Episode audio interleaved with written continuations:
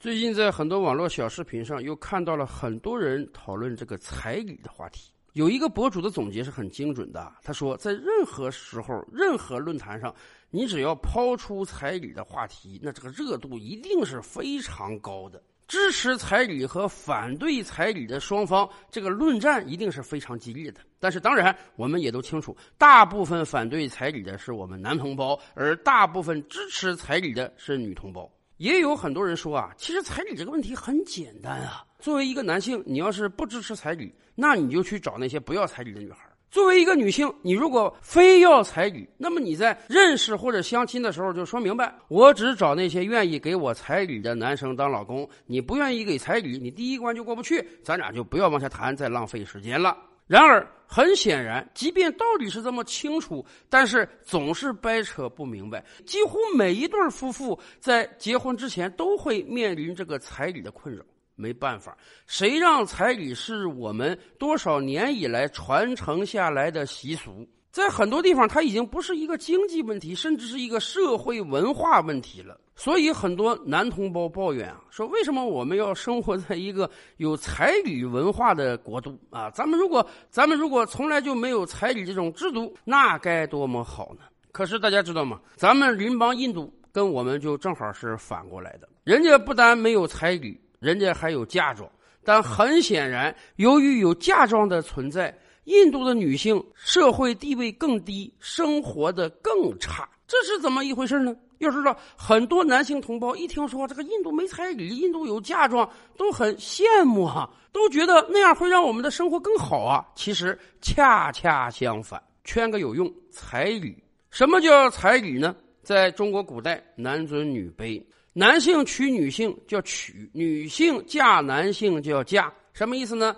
古代的婚姻它不是平等的，是男性把女性娶到家里来以后，这个女子是要改姓的。这个女子从此和婆家变成了两家人，而和夫家变成了一家人。那么当然，以后这个女子的所有供养都由夫家来出，因为在古代女性很少出外劳动，所谓男主外女主内嘛，因此。考虑到这个女孩在出嫁之前一直是由娘家养的，娘家辛辛苦苦养大了一个女孩，突然就送给别人家了，跟自己不是一家人了。年少的时候没有劳动力的时候，哎，娘家养育她。好，长成人了，好歹有劳动力了，可以做出贡献了，反而只能给婆家做贡献，而不能给娘家做贡献，所以。婆家要给出一定的彩礼，这是对娘家多少年以来含辛茹苦养育女儿的一个补偿。在古代那样一个生产力低下的经济环境之中，说实话，彩礼是有一定合理意义的。确实，养育女儿只有付出没有回报，前十几年一直在花费，到了真正可以求回报的时候，哎，女儿变成别人家人了，所以这个时候婆家是应当给予娘家一定的补偿的。但很显然，进入到现代社会之后，至少在我国，男女已经平等了。不论是男是女，在未来对父母都有养老的责任，这是法律规定的义务。所以呀，给彩礼的这个经济基础就荡然无存了。因此，广大男同胞们反对彩礼，这个我们是理解的。而且，越是经济发达的地区呢，收彩礼的情况就越少。可是，就对待婚姻这同样一个问题上啊，我们邻邦印度的想法跟我们是完全不同的。有时候我们都想不通，印度人这个脑回路它是怎么构成的？你想啊，咱们国家古代认为，我把你女孩娶到家里来了，以后这个女孩就在我这儿生产生活了，所以呢，我们要给予娘家一定的经济补偿。可是印度人不这么认为。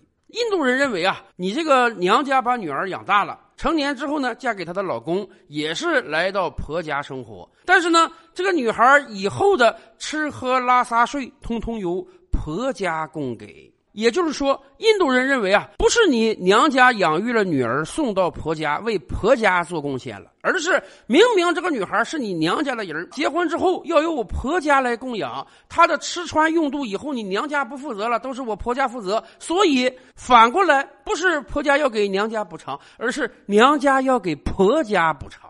是的，印度人就认为一个人他只有支出没有收入，一个女性她嫁到婆家之后，她只是来白吃饭的，她不用干任何活咱们也不清楚千百年来印度人怎么养成了这样一个思维习惯？明明我国认为应当给予娘家的补偿，哎，到印度恰恰反过来了。你们家人啊，以后我帮你养了，我管他在我这儿干不干活、赚不赚钱，总之他在我家吃，在我家睡，哎，你娘家就要给我补偿。所以，印度人结婚的时候，男性不需要给女性彩礼，而女性要给男性大量的嫁妆。对于广大的男同胞而言，哎呀，这简直是天大的喜讯啊！讨一个老婆，自己分文不用出，还能从老婆那儿拿到一大笔钱，这简直是天上掉的大馅饼啊！然而，很显然，对印度社会来讲啊，这就不是一个好事了。大家想。在古代，本身很多国家都有男尊女卑的思想，原因很简单，在那个以体力劳动为主的年代啊，男性确实体力比女性大得多，因此形成了这个重男轻女的观念。对于很多父母来讲，如果能选择的话，他们当然是希望哎生个男孩比较好，生个女孩嘛，哎呀，有的人就说这是赔钱货。可是由于我国好歹有这个彩礼制度。我们认可你这个生女孩嘛，你辛辛苦苦养育了十几二十年，嫁给别人了，你只有付出没有回报，所以我们有这个彩礼制度。合理的补偿一下娘家，让天下大多数人觉得养男养女一个样。养男孩当然好了，这是个劳动力；养女孩好歹你能获得彩礼，你在经济上是不亏的。可是大家想想，同样的事情放到印度是个什么状态？本来女性的这个体力就比男性弱，辛辛苦苦把一个女孩养大，只有付出没有回报。等到女孩嫁人的时候，娘家还要准备大大的一份嫁妆送到婆家去。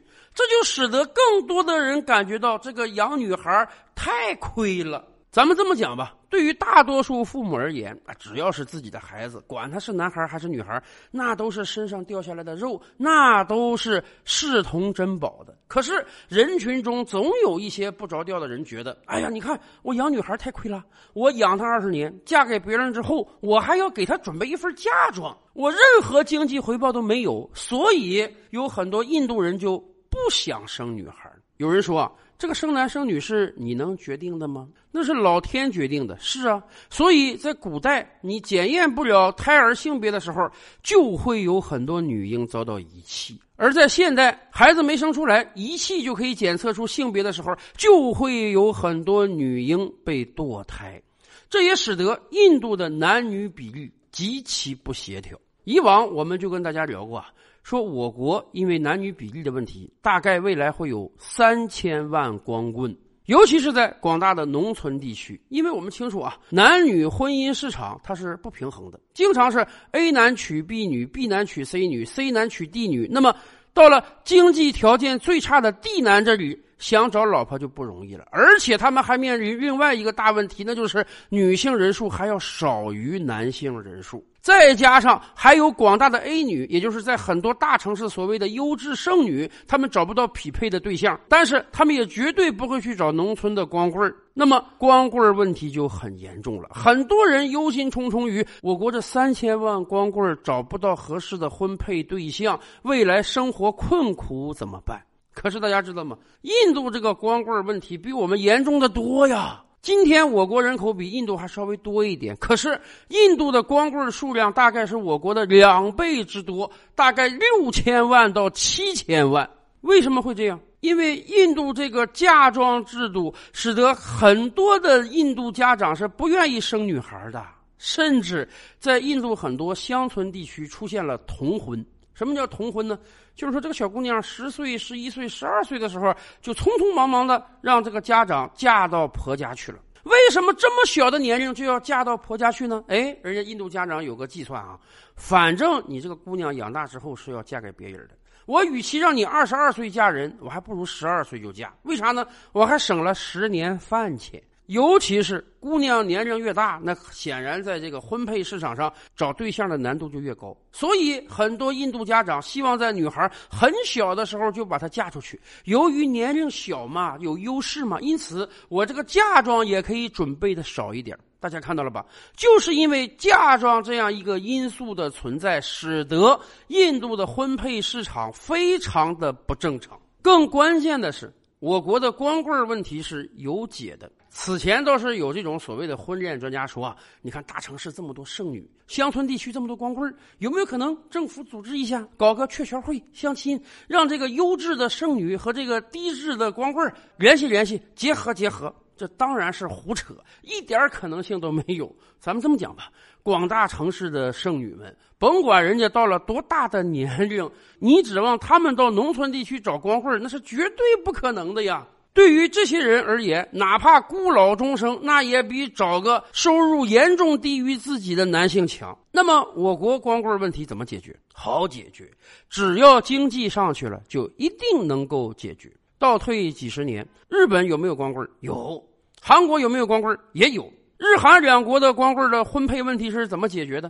在本国就不可能解决，因为 A 男娶 B 女，B 男娶 C 女，C 男娶 D 女，最后剩下 A 女和 D 男，这是一定的。可问题是，放眼全球市场，韩国、日本的 D 男在别的国家可能就变成 A 男了，顶不济也是个 B 男或者 C 男。虽然光棍本人在本国的收入体系之下，收入是最低的，但是由于整个国家经济强大，水涨船高啊。你在日本是个中低收入阶层，你放到东南亚国家，你就是中高收入阶层了。所以倒退几十年，我们看到有很多女子远嫁到日韩，哪怕就嫁给一个乡村地区的中低收入的男性，那个生活过得也比本国强啊。同样啊，这些年来，为什么有很多人说我们有这个越南新娘，有这个缅甸新娘？原因很简单，因为我国的人均 GDP 现在已经远高于周边这些国家了。我们的人均 GDP 大概是越南的三倍以上，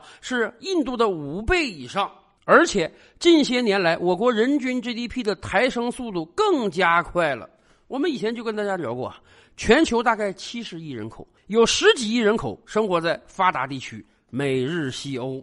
还有十四亿人口是我国，我国人均 GDP 是仅次于发达国家，排在第二体系的啊。剩下来那四十多亿、接近五十亿的人，通通人均 GDP 比我们低，而且未来这个差距会越来越大。所以大家不要着急，我国三千万光棍的问题很快会因为大量外籍新娘的涌入而解决。因为放眼全球，我国的 D 男至少他也是 B 男或者 C 男，可是印度不这样啊。印度的人均 GDP 在去年已经比旁边的孟加拉国还要低了。在这样一个状态之下，本国有着几千万光棍放眼全球，这个收入也几乎都是在最底层的。还有着嫁妆这样一个特殊的因素，让很多印度父母不愿意生女孩所以呀，印度的光棍问题那才是无解的。这也是为什么这些年来我们经常看到印度所谓强奸的新闻呀。